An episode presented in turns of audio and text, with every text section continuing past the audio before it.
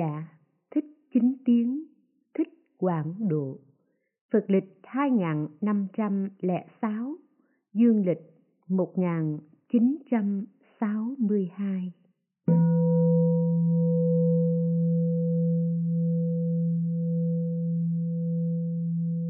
Quyển thứ hai. Ba. Phẩm đối trị thứ ba. Bây giờ Đức Thế Tôn ở trong đại chúng, cũng như vầng mặt trời chiếu ánh sáng rực rỡ, che khuất cả các tinh cầu khác, cũng như con đại long uống khúc quanh luyện ở nơi cõi thanh hư, huy hoàng sáng lạng y quang chói lọi, sắc tướng khó ví dụ.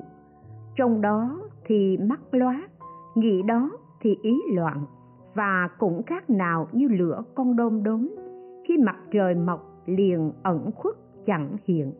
Mặt trời, mặt trăng tuy có trăm nghìn ánh sáng so với ánh sáng của vua đế thích, cũng ví dụ như một điểm mực đến vua đế thích tuy có ánh sáng thanh tịnh nhịp màu, sáng với ánh sáng vua đại phạm thiên cũng như sành sỏi, sánh với dạ quan mani bảo châu đại phạm vương, tuy có trăm nghìn ánh sáng thanh tịnh nhiệm màu, sánh với ánh sáng của như lai cũng khác nào như một điểm mực đen.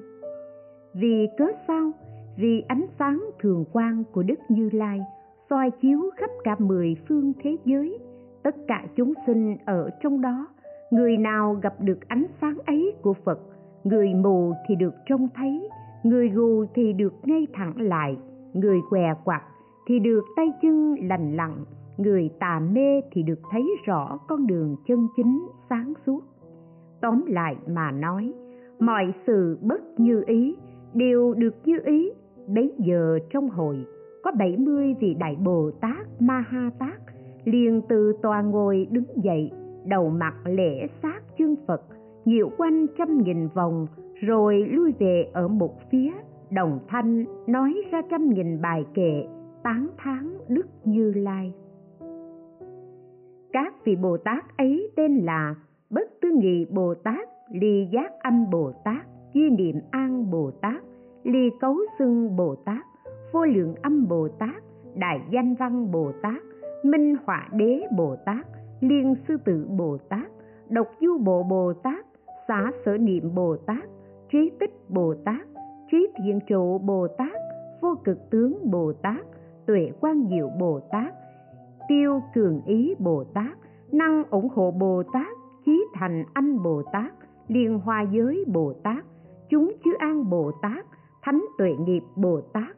tướng công huân bồ tát vô tư nghị bồ tát tịnh phạm thí bồ tát bảo sự nghiệp bồ tát xứ thiên hoa bồ tát thiện tư duy bồ tát vô hạn pháp bồ tát danh văn ý bồ tát dị biện tích bồ tát tự tại môn bồ tát thập chủng lực bồ tát hữu thập lực bồ tát đại thánh mẫn bồ tát vô sở việt bồ tát du tịch nhiên bồ tát tại ư bị bồ tát vô số thiên bồ tát tu di quan bồ tát cực trọng tàng bồ tát nhân siêu việt bồ tát nhi độc bộ bồ tát uy thần thắng bồ tát đại bộ giới bồ tát di sơn hộ bồ tát trì tam thế bồ tát hữu công huân bồ tát tuyên danh xưng bồ tát nhật quang minh bồ tát sư tử anh bồ tát thời tiết vương bồ tát sư tử tạng bồ tát thì hiện hữu bồ tát quan viên chiếu bồ tát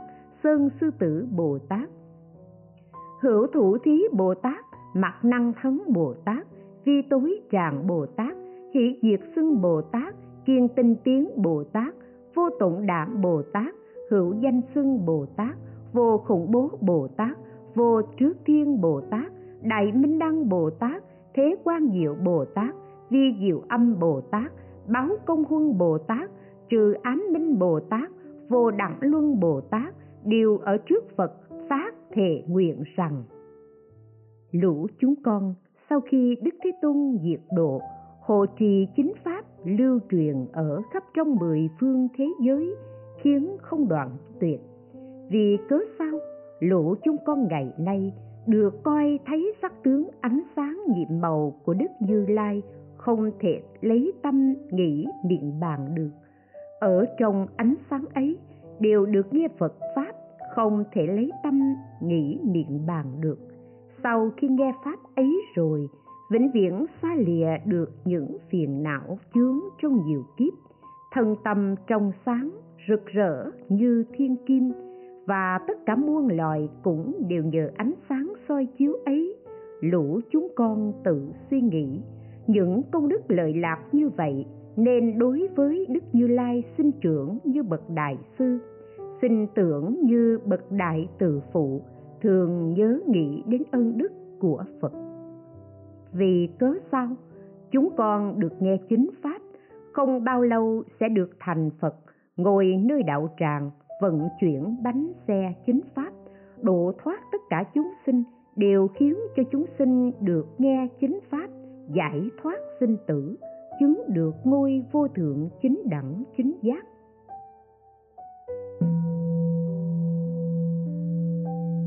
Bấy giờ đức thích ca như lai bảo các đại chúng rằng 72 vị Bồ Tát Ma Ha Tát ấy, ở đời quá khứ lâu xa trong số vô lượng trăm nghìn vạn ức phi trần a tăng kỳ kiếp, đã từng cúng dường vô lượng trăm nghìn vạn ức phi trần số chư Phật, nhiều như các sông hằng ở chỗ chư Phật, thường tu phạm hạnh, cúng dường chư Phật, tâm không biết mỏi mệt, từ tâm tu thân, khéo hộ trì Phật pháp, không bỏ tâm đại bi, thường ở trong mười phương làm những việc lợi ích cho tất cả chúng sinh.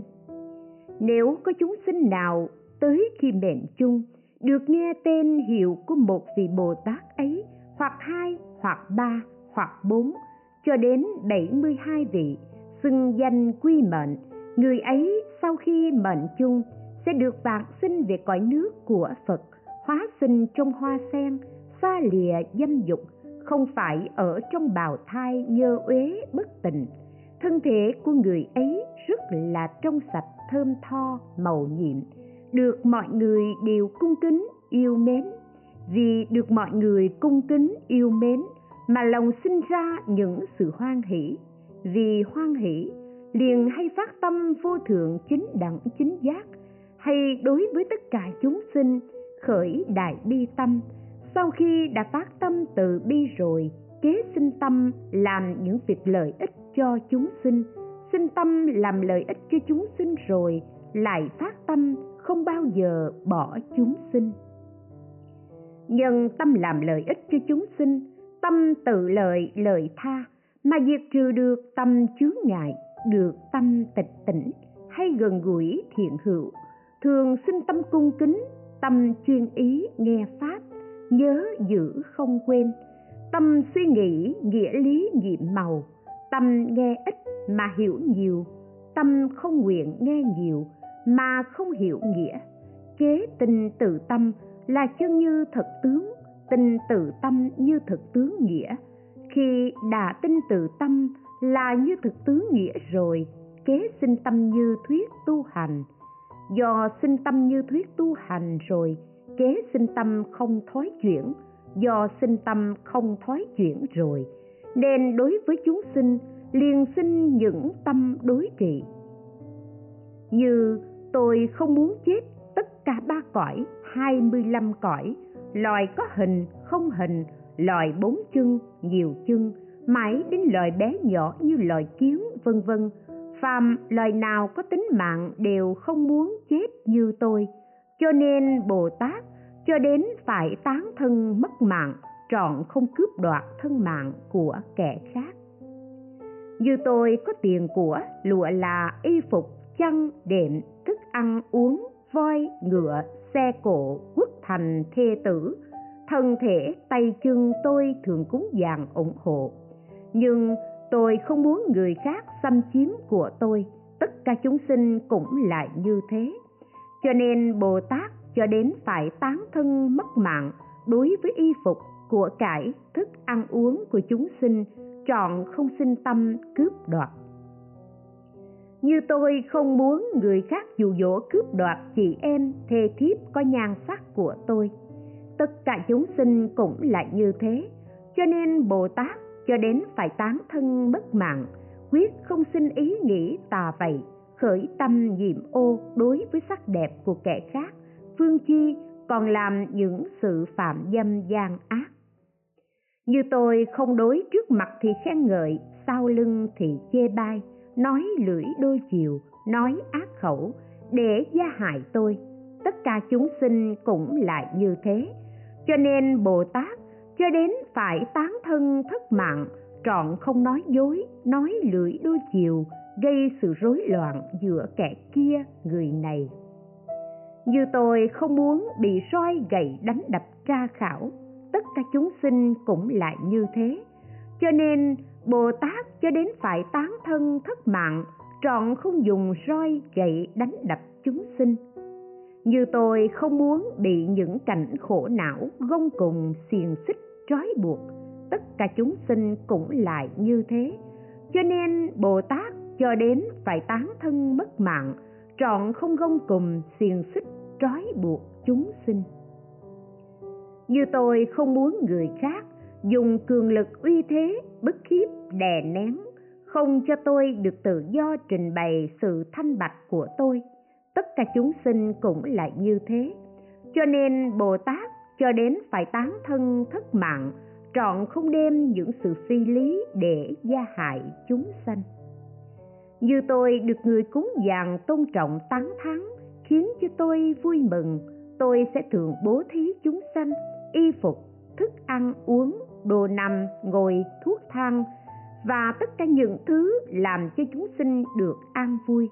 Nếu tôi làm đại sự hoặc phật sự, pháp sự, tăng sự, nếu vì trí lực có hạn không làm thế nào khiến cho thành tựu được, sinh ra lo buồn, khổ não, nếu người có trí thấy tôi như vậy, biết rằng vì tôi kém phúc đức nên không thể làm khiến cho thành tựu việc ấy được. Liền bảo tôi rằng, nếu ông cần dùng điều gì, tôi sẽ xin cung cấp, khiến cho ông được vừa lòng để hoàn thành công việc ấy. Tôi nghe lời nói ấy, lòng xin vui mừng, cho nên tôi cũng sẽ thường khuyến hóa giúp đỡ mọi người làm việc thiện lợi ích chúng sinh. Như tôi bị nhà vua giặc cướp nước, lửa huyền quang bức bách, trói buộc, giam cầm. Lòng sinh sầu não, người có trí tuệ, coi thấy tôi gặp phải những sự khốn nạn như vậy, liền đến chỗ tôi khéo léo khuyên nhủ.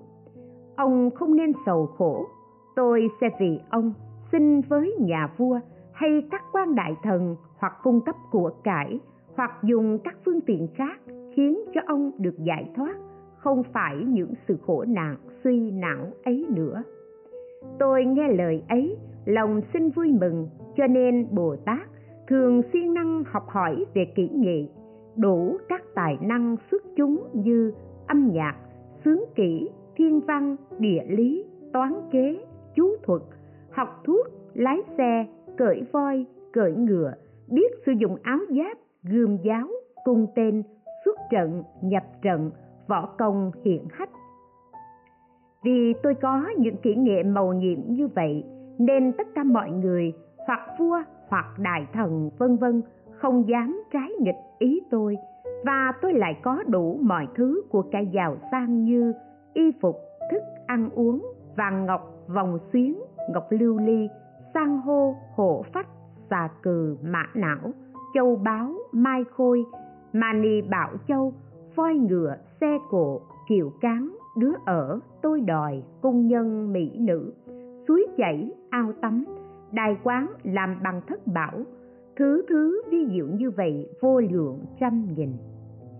Bồ tát tuy có mọi thứ uy vũ, kỹ nghệ, trăm nghìn bảo tạng, voi ngựa, xe cộ, vô lượng mỹ nữ, thắng diệu đài quán, suối chảy, ao tắm, tất cả ngũ dục, xứng ý như vậy. Nhưng tâm không hề tham đắm mà thường ít dục biết đủ, ưa thích những chỗ vắng lặng ở nơi núi rừng. Tu tập thiền định, tuy ở trong đại chúng, nói năng, bàn bạc, mà tâm thường nhập pháp môn đối trị. Tuy cùng với chúng sinh, hòa quan đồng trần có những tài sản, xuất nhập, sinh kế, lợi tức. Nhưng chọn không làm điều ác, chỉ làm những việc lợi ích cho chúng sinh nếu có người nghèo cùng khổ não tới xin bồ tát những thứ cần dùng, bồ tát liền cung cấp khiến cho được thỏa mãn như ý muốn của họ. Nếu bồ tát thấy có chúng sinh ưa muốn cầu phật pháp, lại tới chỗ bồ tát thân cận cúng dàn thừa sự, cung phụng hầu hạ, rửa chân, xoa bóp, giặt giũ, hong phơi, đưa cành dương, nước rửa, phất thức, bao sái trải giường tòa, cuốn gấp chăn gối, mỗi đêm ba thời, chập tối, giữa đêm gần sáng. Cùng cấp đèn nến, bữa ăn sáng, trưa, chiều dân các món ăn như thế đát bát na, bồ xà ni, khư đà ni. Và các thứ nước uống như nước hương lợi sư, nước trái phức lạc ca, bồ đào, hắc thạch mật. Thừa sự như vậy từ 7 ngày cho đến 63 ngày vì muốn cầu thỉnh Bồ Tát xin nghe Phật Pháp. Bồ Tát bấy giờ tuy thấy người cung cấp cung cấp như vậy nhưng tâm vẫn không vui mừng. Vì cớ sao? Vì Bồ Tát ở trong thời gian lâu xa, vô lượng A Tăng kỳ kiếp, cần cầu Phật Pháp là vì tất cả chúng sinh với một bản hoài tối thượng, tâm không tăng giảm, tâm từ bi, tâm trụ bình đẳng. Hoặc khi Bồ Tát làm chuyển luân thánh vương, thường đem pháp thập thiện dạy bảo tất cả chúng sinh, ai nấy đều theo ý của Bồ Tát, hoan hỷ phụng hành. Sau khi mệnh chung, được sinh lên cõi trời hưởng thụ những khoái lạc nhiệm màu của ngũ dục tuy tôn nghiêm hào quý vừa tâm thích ý đứng ngồi ở nơi thiên cung ngựa xe dạo chơi ở thượng uyển kiến nhạc khoan lạc, ăn uống vui vẻ. Nhưng vô thường chợt tới già bệnh chết chóc già trẻ trai gái sầu khổ áo não, cất tiếng kêu gào, đạp ngực, bứt tóc, ăn uống không biết ngon, tâm ý cuồng loạn, vất vả. Người chết được đưa chở trên xe, họ hàng khóc lóc tiện đưa đến khi mai táng xong rồi, già trẻ trai gái dìu dắt nhau trở về nhà. Vì quá đau xót sầu khổ, nên có người hoặc bị mang bệnh, hoặc sinh ra điên cuồng, hoặc có khi bị chết. Người sống đã bị tổn hại lớn như thế, mà người chết cũng không lợi ích gì. Bấy giờ vua dưỡng luân thánh vương cùng với những người tháp tùng đi tuần hành khắp trong quốc giới coi thấy các chúng sinh phải chịu những sự đau khổ não như vậy, trong lòng rất thương xót, thốt ra lời nói rằng, ta nay làm vua, cai trị quốc giới, tuy rằng đem pháp thập thiện để nhiếp hóa cho tất cả chúng sinh, nên được hưởng quả báo nhiệm màu của ngũ dục như vậy, nhưng vẫn không thoát khỏi được cái cảnh thống khổ, sinh lão, bệnh tử, vô thường, bại hoại. Nên biết ta tuy dùng chính pháp trị quốc, cũng thành ra vô ích đối với mọi người. Nếu như đã vô ích đối với mọi người như vậy, thì làm sao được gọi là chuyển luân thánh vương? Làm sao được gọi là đại từ phụ? Làm sao được gọi là đại y phương làm sao được gọi là đại đạo sư dẫn dắt chúng sinh đi theo con đường chân chính, chỉ bày lối niết bàn khiến cho chúng sinh chứng được đạo vô vi, thường được yên vui. Lũ chúng ta ngày nay thực là danh chẳng xứng với hành. Ví như có người bị khát nước gần chết, chạy khắp đông tây tìm cầu nước uống. Xa xa trông thấy một cái giếng khô, lòng sinh ra vui mừng, rồi tự nghĩ rằng thân ta ngày nay tưởng chừng chết mà lại được sống lại vì cớ sao?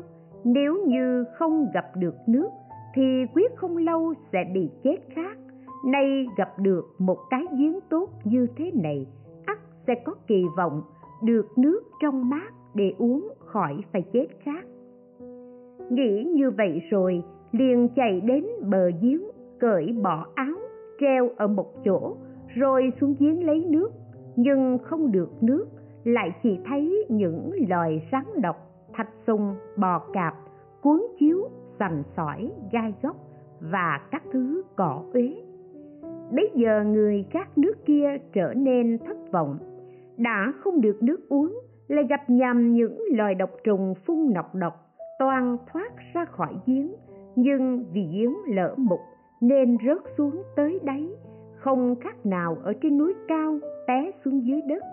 Giếng ấy sâu bằng một đường tên bắn đã không có thang bực lại không có cả dây rợ gậy gộc dầu cho có muốn cố sức nhảy lên cũng không thể lên nổi, kiệt cả hơi sức.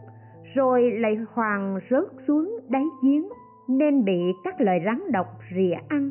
Trong lúc tính mệnh chưa đoạn tuyệt hẳn, liền nói rằng, nếu ta biết trước, giếng này không có nước, mắt còn không muốn nhìn thấy, huống là tới đây để lấy nước ngày nay mắc phải khổ độc như thế là tại cái giếng này làm ta bị lầm vậy.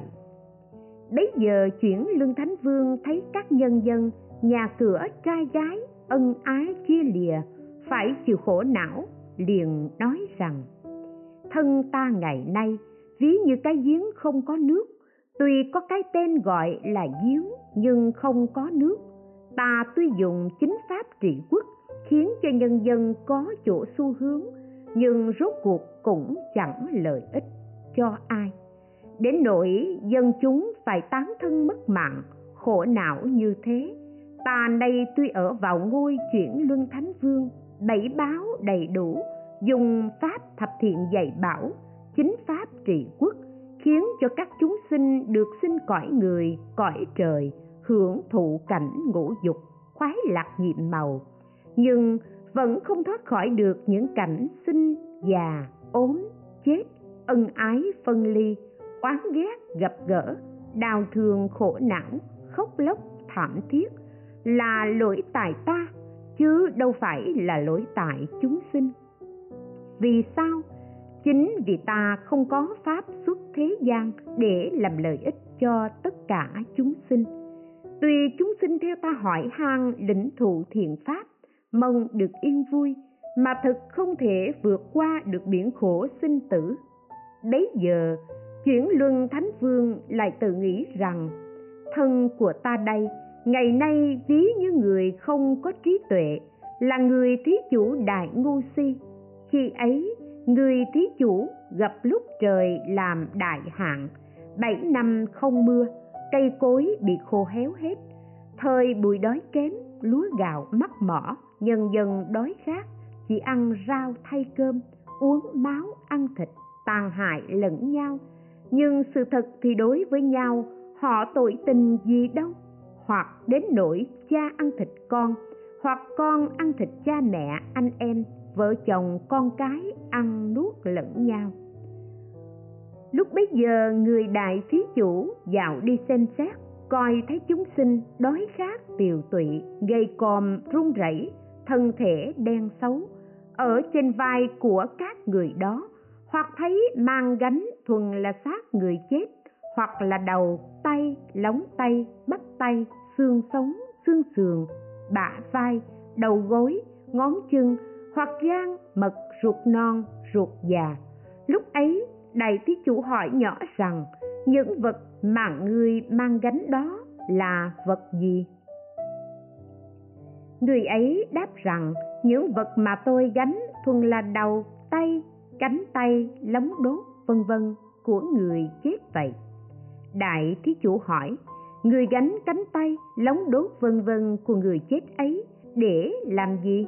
Người ấy đáp lại rằng, ông không biết sao trời làm đại hạn thời buổi đói kém, thóc gạo, mắc mỏ, nhân dân đói khát, ăn nuốt lẫn nhau những vật mà tôi gánh đó chính là thức ăn của tôi vậy. Bấy giờ thí chủ nghe lời nói ấy rồi, trong lòng rất kinh hãi, dựng cả chân lông, ngã ngất ra đất, phải dùng nước lạnh rải lên mặt hồi lâu mới tỉnh, rồi lại hỏi rằng, tuy tuy nhiên, đó là thức ăn của ngươi, nhưng là thịt của ai vậy? Bấy giờ người bị đói kia nghe lời ấy rồi tiếng òa khóc, đau đớn như đứt ruột, bảo với người thí chủ rằng, thật là đau đớn thay, quái lạ thay, quái lạ thay, không biết nói làm sao cho xiết được. Đại thí chủ, tôi nay tình thực bảo cho ông được rõ, những thứ thịt người mà tôi gánh đó, có thể nói hoặc là cha mẹ hoặc là vợ con, anh em hay là họ hàng cốt nhục lúc đó, các người bị đói khát, ai nấy đều đem lòng thành thực tự nói nguyên nhân của những sự việc với đại thí chủ. Mà không có việc gì khác hơn là ngoài việc bị đói khát. Cho nên họ mới phải ăn nuốt lẫn nhau như vậy. Bấy giờ đại thí chủ nghe nói như thế, bùi ngùi than thở, bảo với mọi người rằng, các ngươi ngày nay không nên ăn thịt lẫn nhau nữa nếu cần dùng quần áo, thức ăn uống, thuốc thang, vân vân, bảy ngày nữa, các ngươi sẽ tụ tập tất cả tại nhà ta. Ta sẽ tùy theo sự cần dùng của các ngươi mà cấp cho tất cả mọi thứ như quần áo, thức ăn uống, thuốc thang khi bệnh hoạn, thỏa mãn với ý muốn của các ngươi. Mọi người nghe rồi, lòng xin vui mừng, khen ngợi rằng tốt lắm tốt lắm. Thật là một sự việc chưa từng có vậy. Bấy giờ thí chủ trở về tới nhà, gọi vợ con và tôi tớ. Tất cả đều hồi hộp. Rồi vì thí chủ ở trước đại chúng, nét mặt vui vẻ, nói lời dịu dàng, bảo ban vợ con và các tôi tớ, nên phải để lòng nghe tôi nói. Các người có biết chăng hiện nay gặp lúc trời làm đại hạn, thời buổi đói kém, nhân dân chết chóc vô số. Các ngươi ở tại nhà này kho tàng đầy sẩy thóc gạo chứa chan, cần phải cùng nhau kịp thời gieo trồng ruộng phúc. Vợ con nghe rồi khen ngợi rằng, tốt lắm tốt lắm. Chúng tôi rất làm sung sướng và xin vâng theo lời của thí chủ. Thân mạng của chúng tôi đây còn chẳng tiếc huống chi là kho tàng của cải thức ăn uống. Bấy giờ thí chủ lòng xin vui mừng nói rằng, tốt lắm tốt lắm. Các người thực là những người bạn đạo vô thượng của ta. Các người mỗi người nên tự phân chia công việc, tùy theo đó mà làm, nên làm ngay và làm mau.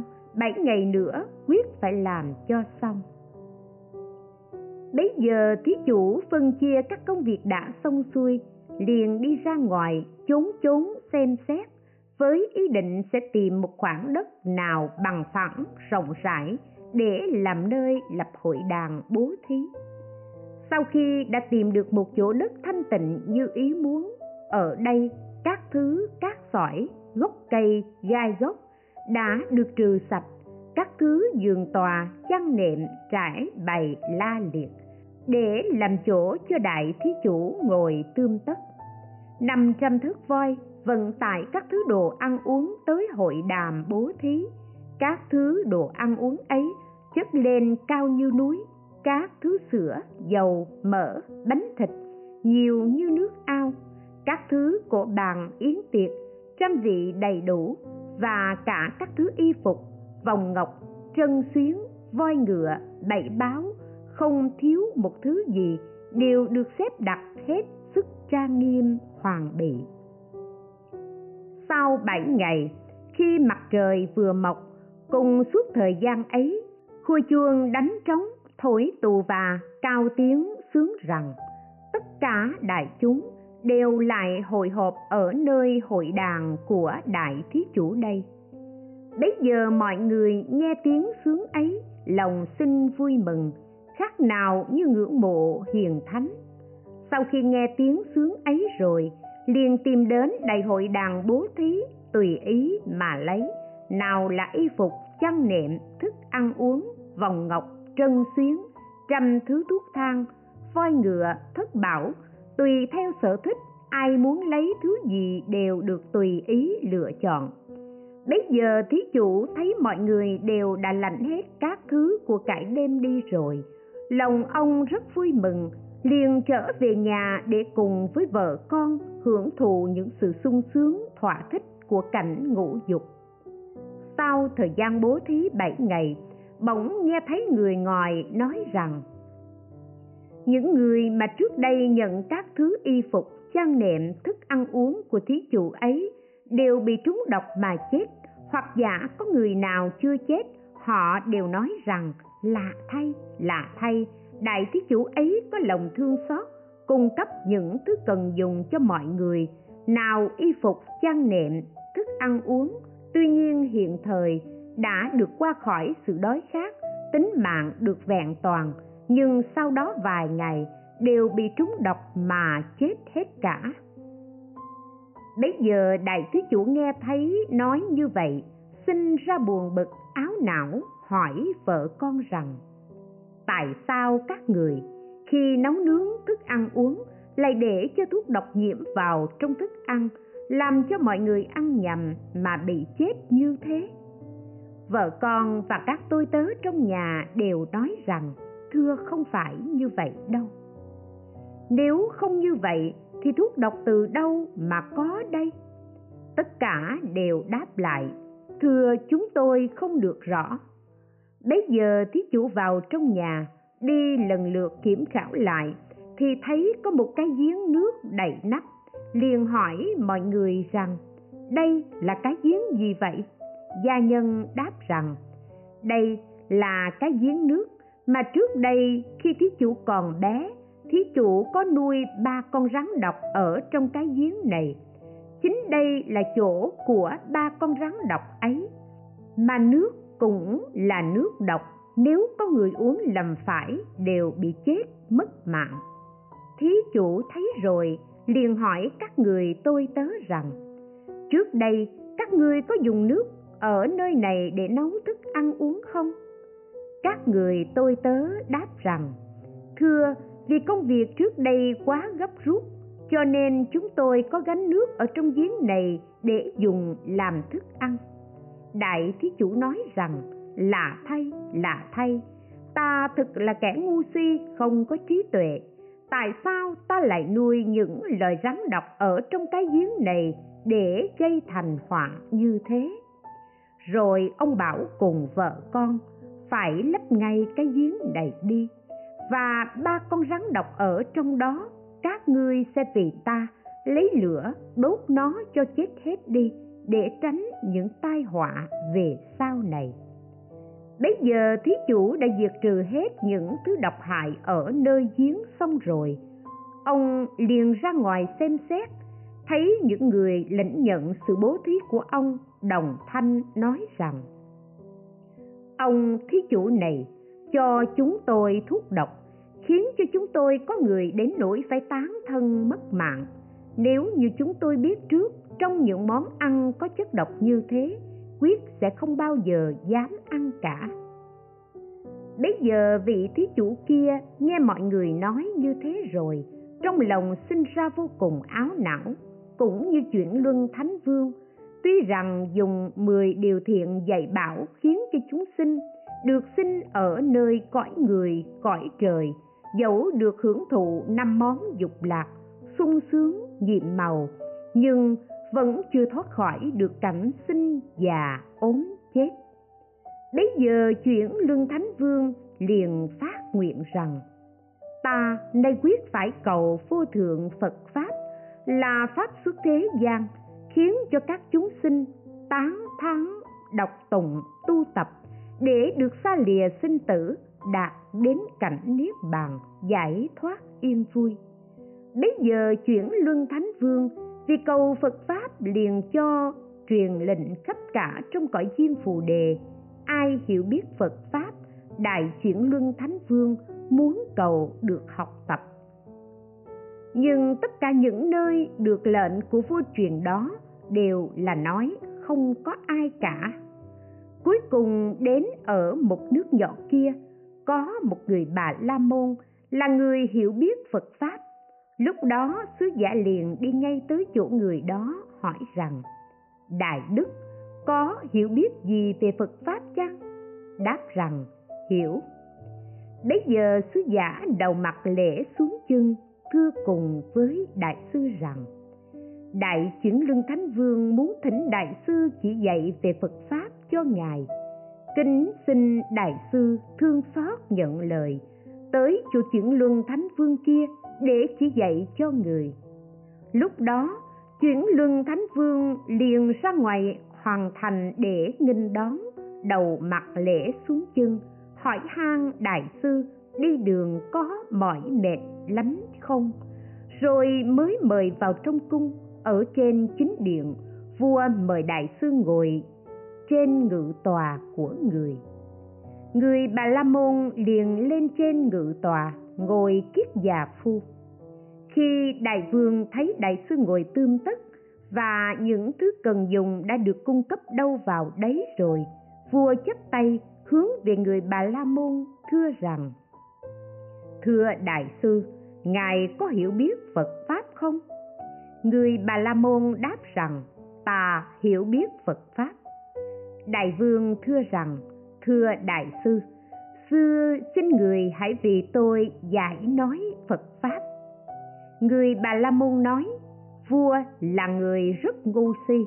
Trước đây ta cầu học phật pháp, ta đã phải chịu không biết bao nhiêu là sự cần khổ mới thành được. Nay đại vương đâu có thể nào lại muốn nghe một cách dễ dàng như thế được. Đại vương thưa cùng đại sư rằng, vậy ngài muốn cần dùng Phật gì? Người bà la môn nói đại vương phải cúng dường cho ta. Vua nói, chẳng hay những thứ cúng dường ấy là những thứ vật gì? Y phục, chăn nệm, thức ăn uống hay vàng bạc châu báu ư? Người bà la môn nói, ta không dùng những thứ cúng dường ấy. Vua nói, nếu ngài không dùng những thứ cúng dường như thế, hay ngài cần dùng voi, ngựa, xe cộ ư? Nước thành vợ con ư? Hay âm nhạc, ca hát ư? Người bà la môn nói, ta cũng không dùng những thứ cúng dường như vậy, mà ta chỉ muốn nhà vua khoét trên thân thể của mình thành một ngàn cái lỗ, rồi đổ dầu đốt làm đèn đuốc cúng dường cho ta, thì ta sẽ giải nói phật pháp cho. Nếu không làm được như thế, ta sẽ bỏ đi ngay vua chưa kịp trả lời, thì người bà la môn đã bước xuống khỏi tòa ngồi, toan bỏ đi. Bấy giờ đại vương liền ôm giữ lại và thưa rằng, xin đại sư hãy vui lòng ở lại đây trong chút lát. Nay tôi vì trí tuệ nông cạn, công đức mỏng manh. Xin ngài cho tôi được suy nghĩ trong giây lát. Tôi sẽ phụng giáo cúng dường như lời ngài đã chỉ dạy chuyển luân thánh vương liền tự suy nghĩ rằng, ta từ đời vô thủy lại đây, đã bỏ vô số thân mạng, nhưng chưa từng có lần nào vì pháp bỏ mình. Thân này của ta đây, rồi một ngày kia cũng sẽ phải hoại diệt, đâu có thể còn mãi được. Ngày nay chính là lúc mà ta cần phải đem thân mạng này cúng dường để cầu pháp vậy suy nghĩ như thế rồi, vua liền thưa cùng đại sư rằng, thưa đại sư, tôi sẽ xin làm ngay việc cúng dường như lời ngài đã dạy bảo. Bấy giờ đại vương liền vào trong cung, bảo với các phu nhân rằng, kể từ đây, tôi sẽ vĩnh biệt các phu nhân. Lúc ấy, các phu nhân nghe thấy vua nói như thế, trong lòng rất kinh hãi, dựng cá chân lông mà chẳng biết nguyên do tại làm sao lại có sự tình như thế. Các phu nhân nhỏ nhẹ hỏi vua vua định sẽ đi đâu? Vua nói, thân ta ngày nay, ta muốn sẽ quét làm một ngàn ngọn đèn để cúng dường đại sư. Bấy giờ các phu nhân nghe vua nói liền vật vã ra đất, cất tiếng kêu gào mê mẩn hồi lâu mới tỉnh, rồi tâu với vua rằng tâu đại vương ở đời không gì quý trọng bằng thân mạng. Người ta cung kính nuông chiều nó, tùy thời phụng dưỡng mà còn e chưa được hài lòng.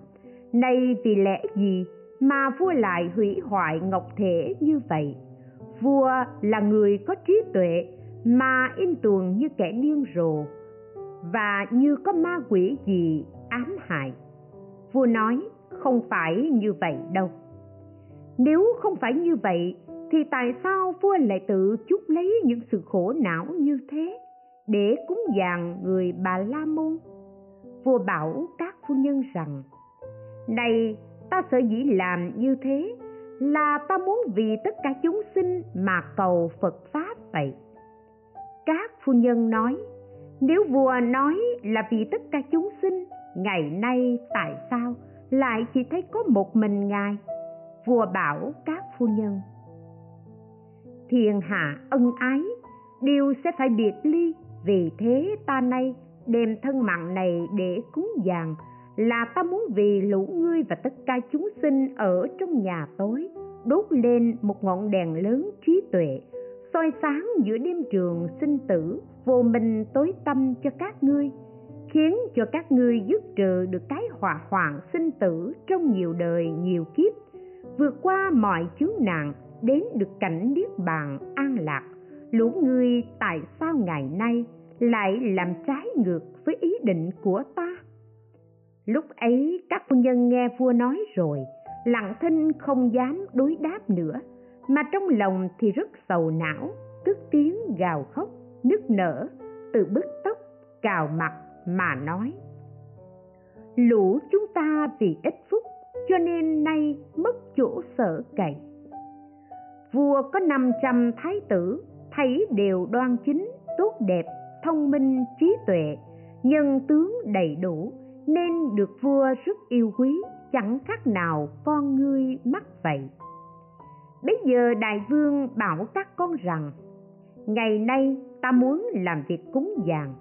Ta e thân mạng này của ta không biết có qua được không? Hay sẽ phải cách biệt lũ các ngươi thì cõi nước này theo vương pháp việc trị chính sẽ do người con lớn nhất của ta. Bấy giờ các thái tử nghe vua cha nói như thế rất đau đớn, nghẹn ngào, tâu với vua rằng Vua cha ngày nay sao lại nợ bỏ chúng con bị côi cút? Bấy giờ các thái tử người thì ôm lấy cổ của vua cha Hoặc cầm tay chân của vua cha cất tiếng khóc lóc rất bi thảm. Lạ thay, lạ thay Làm sao ngày nay chúng tôi lại bị mất sự che chở vĩnh viễn như thế này? Bấy giờ đại vương liền khuyên bảo các con rằng thiên hạ ân ái đều phải có lúc biệt ly biệt.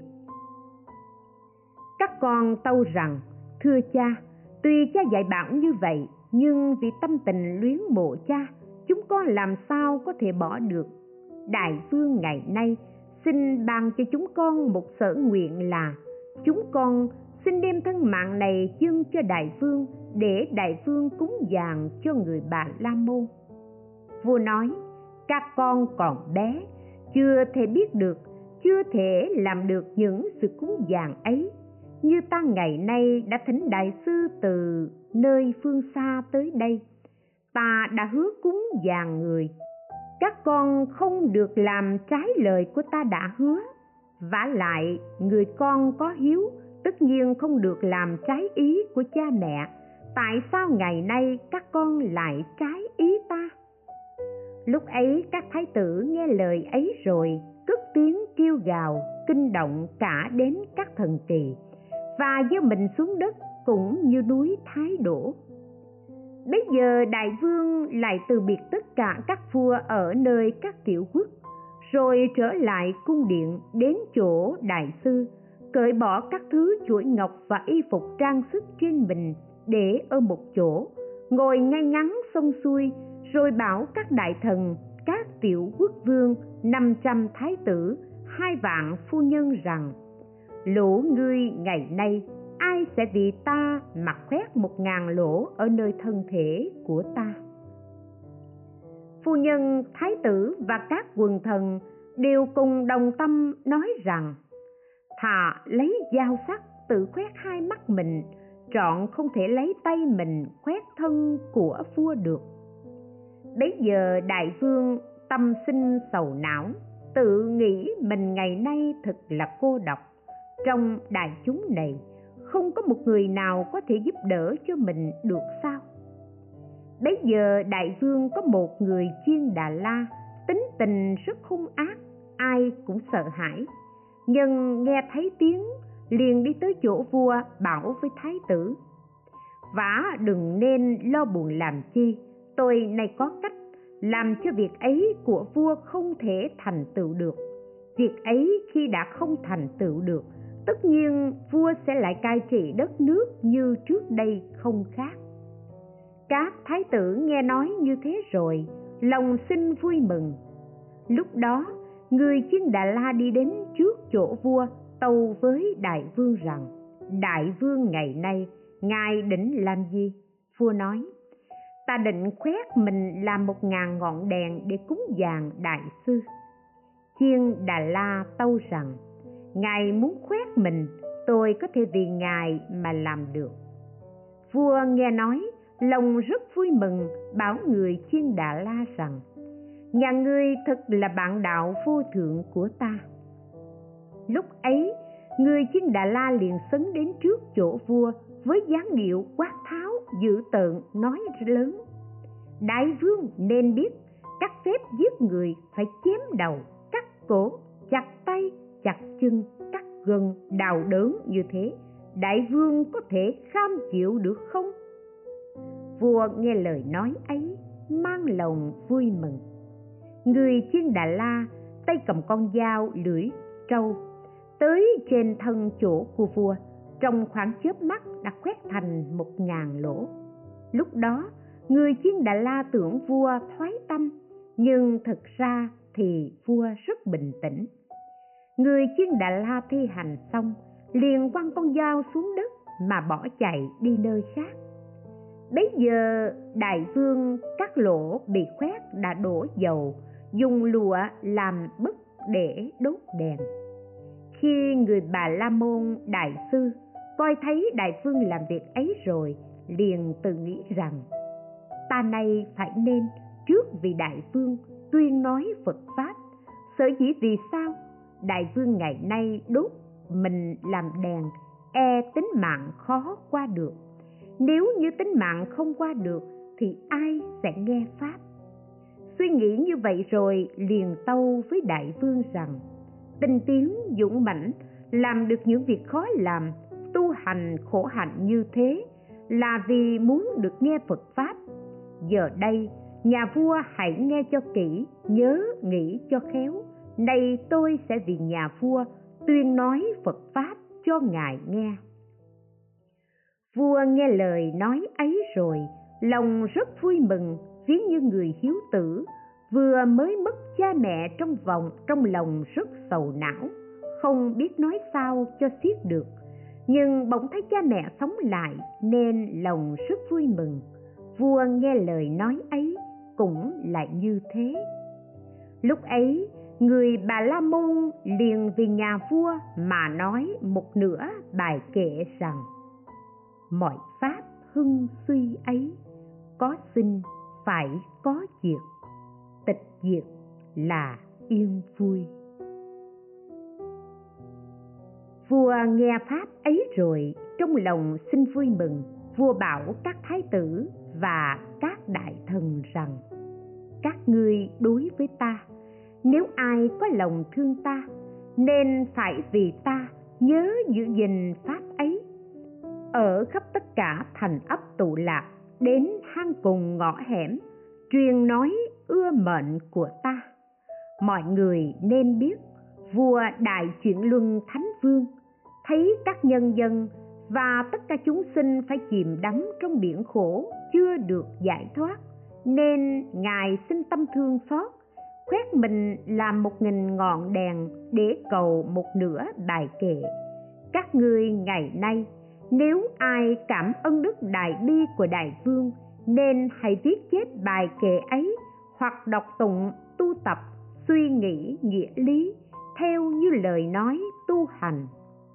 Mọi người nghe lời nói ấy rồi, tâm xin vui mừng, đồng thanh khen ngợi đại vương rằng lành thay lành thay.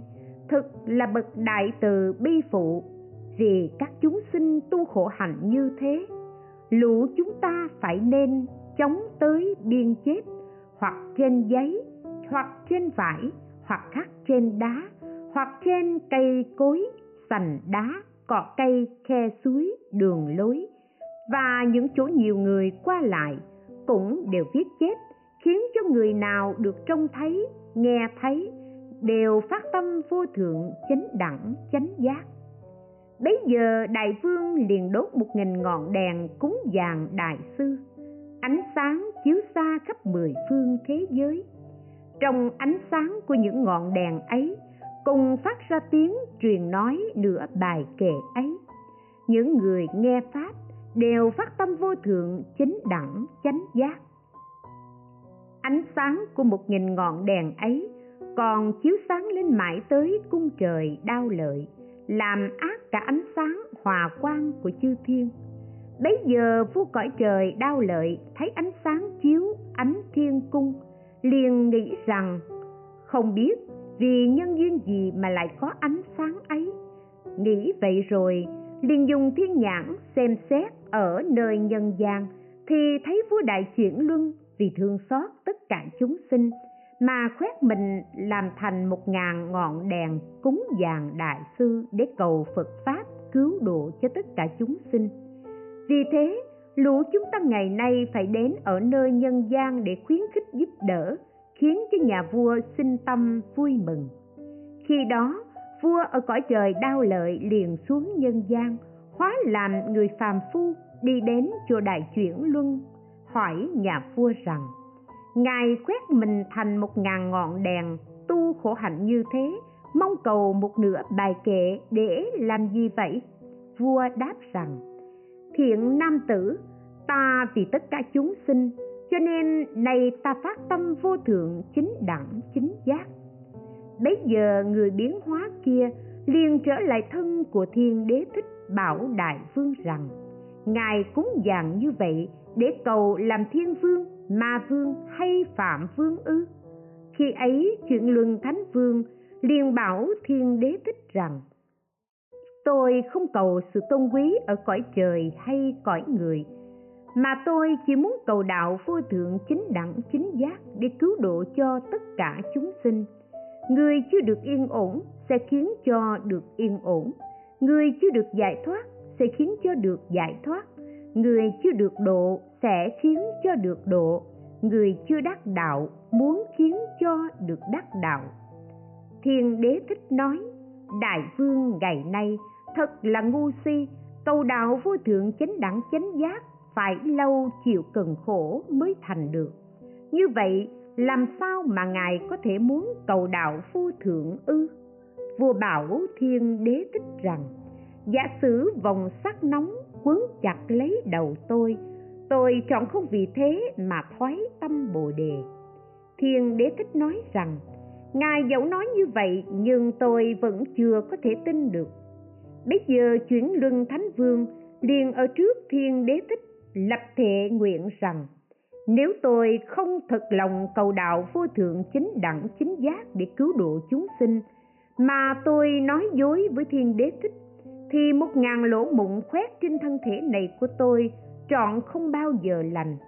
Trái lại, nếu không như vậy, máu sẽ thành sữa và một ngàn lỗ mụn này sẽ bình phục như cũ. Khi vua nói lời ấy rồi, tức thì một ngàn lỗ mụn trên thân thể của vua liền được bình phục như cũ. Thiên đế thích nói, lành thay đại vương quả thực là người có lòng đại bi và thực hành đại bi. Cần khổ như vậy, quyết không bao lâu, sẽ chứng đạo vô thượng chính đẳng, chính giác. Khi thành chính giác rồi, xin ngài độ cho tôi trước. Lúc ấy, thiền đế thích phóng ánh sáng hòa quang, chiếu khắp cả toàn thân của vua, đồng thời trăm ngàn chư thiên đều phát tâm vô thượng chính đẳng, chính giác năm trăm thái tử, thấy thân thể của vua cha được bình phục như cũ, trong lòng rất vui mừng, liền ra trước vua, đầu mặt lễ sát xuống chân, rồi lui ngồi về một phía, chắp tay hướng về vua cha, đồng thanh nói rằng, thực chưa từng có vậy, vua cha ngày nay thực là người có lòng từ bi thương xót tất cả. Vua bảo các thái tử, nếu các con là người có hiếu các con phải nên phát tâm vô thượng chính đẳng chính giác. Các thái tử nghe lời nói ấy rồi, lòng xin vui mừng vì cảm ơn đức trọng đại của vua cha, nên đều phát tâm vô thượng chính đẳng chính giác. Hai vạn phu nhân, trăm ngàn thể nữ cũng lại như thế. Bấy giờ ở trong dân chúng có những chúng sinh nhiều bằng số hạt cát của bảy mươi sông Hằng đều phát tâm thanh văn bích chi Phật lại có vô lượng chư thiên càng thác bà Atula, Ca Lâu La, Ma Hậu La Già, nhân và phi nhân vân vân được trông thấy và nghe thấy việc ấy rồi liền phát đạo tâm hoan hỷ mà lui.